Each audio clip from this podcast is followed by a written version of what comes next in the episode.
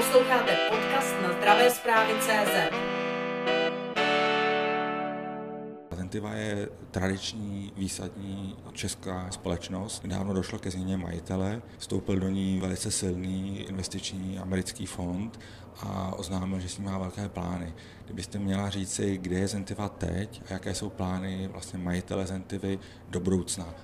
Tak ako ste povedali, Zentiva je tradičný český výrobca a samozrejme má tak dlhú históriu, že e, dochádzalo k zmene majiteľov, čo je prirodzené. Musím povedať, že veľmi oceňujeme teraz e, to partnerstvo, alebo respektíve tú podporu od fondu Advent, ktorý v podstate Zentivu prebral v roku 2018 a od tej doby neustále do Zentivy investuje. Robíme investície do výroby, modernizujeme výrobu, rozširujeme sortiment liekov, rozširujeme geografické pôsobenie, teraz je to v súčasnosti v 30 krajinách čo chcem povedať je, že my sme európsky výrobca, e, naozaj snažíme sa zásobovať Európu, ale tá, to srdce tej Zentivy, vedenie, výroba, vývoj liekov je tu v Prahe, v Čechách. Kdybyste mi měla odpovědět tedy na tu otázku, jaké jsou vaše plány do budoucna? Chcete tady posílit výrobu, chcete dál skupovat podniky, ať už se to týká nedávno v Indii a v dalších zemích? Určite chceme podporiť výrobu tu.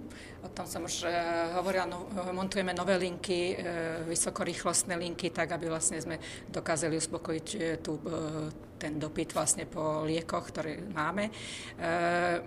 Ohľadom nejakých ďalších, my sme teraz e, urobili niekoľko akvizícií, posledné dve sme skončili v podstate už po, počas korona obdobia, takže e, do budúcna samozrejme je to e, otázka príležitosti a otázka zhodnotenia, že ktorým smerom sa budeme uberať. Přesto se zeptám znovu na cíl, na cíl, kam dostat tu Zentivu i z pohledu vašeho vlastníka. Lze očekávat, že do ní bude investovat několik let a pak ji prodá, nebo lze očekávat, že do ní bude investovat a nechá si ji a bude generovat zisky. Jak to vidíte? Myslím, že my sa pozeráme do strategicky aj do budúcnosti a e, v každom prípade náš vlastník e, buduje e, silnú firmu, silnú spoločnosť.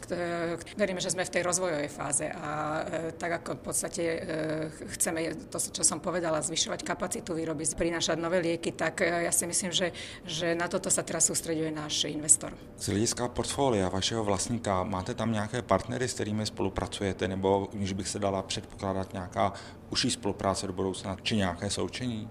Teraz nie som si úplne istá, či som e, chytila vašu otázku. My máme množstvo spoluprác, ale e, v prvom rade ten vývoj liekov, ktorý my robíme, robíme tu v Prahe. E, ročne máme minimálne 10 nových produktov, ktoré vychádzajú z nášho vlastného vývoja a ten vývoj hovorím je tu, tu v Prahe. Ale samozrejme žiadna farmaceutická firma nemôže pôsobiť úplne izolovane, takže máme množstvo spoluprác, máme spolupráce s vysokými školami, máme spolupráce s Akadémiou vied v Českej republike a samozrejme aj medzinárodné spolupráce věci. Jste tedy měli tady významnou návštěvu pana premiéra, pana ministra. Zástupci vlády vyjádřili, že jsou připraveni a otevřeni vás podporovat, ale otázka je, jakým způsobem by vás vlastně mohli podpořit. Jednali jste o nějakých vyloženě konkrétních úlevách například? Nie, o tom sme nejednali. Eh, ja si myslím, že najväčšia podpora je v podstate eh, od akékoľvek vlády a v akékoľvek krajine je stabilita toho prostredia, kde tá firma podniká, predvydateľnosť toho prostredia, eh, pretože to je samozrejme pre nás dôležité, pretože priniesť na trh nový liek to nie je otázka jedného mesiaca alebo jedného roka. My plánujeme naozaj dlhodobo dopredu a preto je pre nás to prostredie a Česká republika je stabilná krajina a je veľmi transparentná krajina, takže to prostredie je pre nás veľmi dôležité, v ktorom budeme podnikať a podnikáme roky. Hovoří se o dostupnosti léků, o závislosti na azijských dodavatelích, ale hovoří se také o stanovování cen generik eh, v České republice a hovoří se o tom, že by ten systém, který je zde nastaven, měl doznat určitý změn. Už kvůli tomu, že jsou výrobci, kteří vlastně tu Českou republiku opouštějí kvůli tomu, že pro ně není výhodné tady ty léky prodávat. Jaký je váš názor na tuto věc, na cenotvorbu léků v České republice u generik? Možno by som odpovedala trochu všeobecnejšie, že cenotvorba liekov vôbec v Európskej únii e, čeli teraz výzvam. Dokázal nám to aj COVID samozrejme, že ako veľmi je Európa závislá na dodávkach z tretich krajín.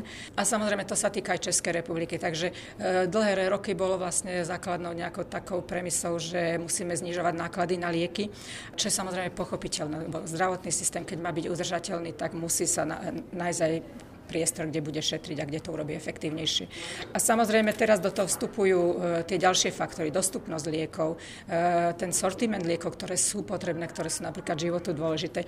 Takže ja si myslím, že to je e, asi diskusia, ktorá a prebieha určite na úrovni vlády, na úrovni ministerstva, ako sklbiť vlastne na jednej strane potrebu šetriť zdroje v zdravotníctve, na druhej strane aj investovať a zabezpečiť tú dostupnosť. Takže asi takto len všeobecne, pretože samozrejme vždy potom je to o tej legislatíve, o tých konkrétnych paragrafoch v tej legislatíve, ktoré určujú to prostredie. Sama jste zmínila Evropskou unii, která vlastně do této věci začala díky covidu nebo kvůli covidu více vstupovat. Máte nějaké informace, jak by měla Evropská unie postupovat, co se týká zajištění dostupnosti léků, omezení závislosti a zároveň stanovování cen a samozřejmě v návaznosti na Českou republiku? Stanovovanie cien v Európskej únii nie je vlastne synchronizované, nie je to v podstate, každá krajina to robí na národnej úrovni. Áno, prebieha strašne veľa diskusie na úrovni Európskej únie je tam špeciálna pracovná skupina na tom, e, vlastne, ktorá pracuje na týchto otázkach, ale vlastne nejaké konkrétne výstupy e, zatiaľ nie sú. Byste měla říci, jsou u nás generická léčiva levná? Ja si myslím, že generické e, liečiva v Českej republike sú levné, sú lacné, ale na druhej strane určite nie sú tie úplne najlacnejšie. Takže musíme byť férovi aj k, k tým zákonodarcom. Vlastne, samozrejme, teraz sú to udržateľné ceny liekov, keby to išlo do budúcna ďalej nižšie, ale ako ja si myslím, že stále hovorím Česká republika, čo je najdôležitejšie, že, že je tu dialog. A je tu dialog medzi, medzi výrobcami, medzi vlastne všetkými tými členmi toho ťazca, medzi lekárňami, nemocnicami, výrobcami, vládou. A to je najdôležitejšie, pretože vtedy sa dá vždy položiť na stôl argumenty a nájsť rozumné riešenia. To si myslím, že sa v Čechách darí. Svým způsobem se té věci, o které se bavíme, dotýkají reexporty. Na Slovensku mají emergentní systém, u nás stále není. Jak vy jako obchodník, jako obchodnice vlastně hodnotíte ten současný stav, co se týká reexportu, ať už se to týká České republiky nebo té situace v zemích Evropské unie? Reexport, treba povedať, je to eh, legálna, legálna forma podnikania. Eh, je zlý vtedy, keď v niektorej krajine tie lieky vypadnú a nie ich dostatok a pacient ich sa k ním nedostane. To je, ako, to je ten problém. Ja tým, že vlastne pôsobím aj na Slovensku, tak áno, žijeme s emergentným systémom niekoľko rokov a myslím si, že sme si na to zvykli a nevidíme to ako žiadnu prekážku nejakého nášho pôsobenia. My máme potom určité zásoby, ktoré máme určené pre tento trh, keby došlo k takejto situácii. Ale v konečnom dôsledku e, znovu je to o veľmi úzkej spolupráci, aj keď hrozí nejaký výpadok a nie vždy je to preto, pretože je reexport, niekedy to je nejaký problém vo výrobe, aby bola úzka spolupráca s ministerstvom, prípadne so štátnym ústavom pre kontrolu liečiv. Abyste za to, aby ten emergentní systém začal fungovat co nejdřív v České republice? Ja si myslím, že z pohľadu výrobcov tomu nič, teda my určite e, nemáme, nemáme nič proti tomu, aby začal e, systém fungovať tak, ako je vlastne predložený. My sme s tým úplne v pohode. Ptal bych se ještě znovu na tu cenotvorbu. Ta se kom, velice komplikovaně stanovuje, vstupují do toho zdravotní pojišťovny, je tam maximální úhrada, maximální cena, stanovuje se to podle cen e, ostatních evropských zemí. Máte nějaký náhled nebo názor na to, jak by ten případný budoucí systém při stanovování cen generických léků měl vypadat a fungovat? Tak názorov môžem, mám niekoľko, e, ale čo je dôležité, ako som povedala, je, je dialog medzi ministerstvom, medzi Šuklom a medzi vlastne členmi toho, toho reťazca. Je samozrejme, že ceny liekov sú regulované. Tak ako sme spomínali, je to, je to systém, ktorý je vlastne hradený zo zdravotného poisťovňa, takže je to veľmi špecifický e, druh e, tovaru a služby, ktorá sa poskytuje. Myslím si, že e, keďže generické lieky sú lieky, ktoré prichádzajú po patente a prichádza tých výrobcov viacej, tak možno niekedy už samotná konkurencia dosť zreguluje ceny a samozrejme je otázka, či potrebujeme regulovať aj ceny, aj úhrady, ale to sú, to sú veľmi odborné e, otázky a ja myslím, že naozaj my tú diskusiu máme s ministerstvom. A poisťovne samozrejme, poisťovne sú placovia, takže ten plat sa vždy má do toho, čo rozprávať, to je logické. Jak se stojí finančně e, Zentiva v tuhle tu chvíli, pokud si odmyslíme to, že za ní stojí prostě bilionový investiční fond? Zentiva, myslím si, že celú svoju históriu bola finančne zdravá firma a to sa nezmenilo. Takže eh, my investujeme, my vyrábame, my vyvíjame. Eh, ako, myslím si, že Zentiva je tá správna firma na správnom mieste. Očakávať nejaké další akvizice do budoucna?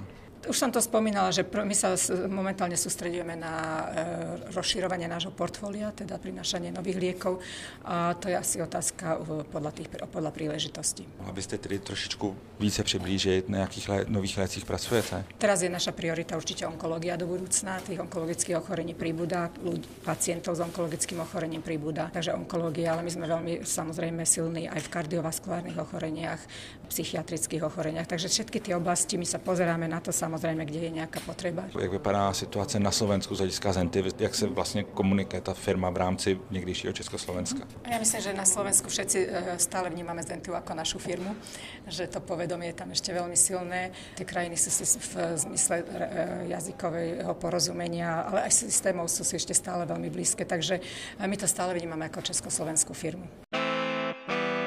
Sledujte zdravé zprávy CZ.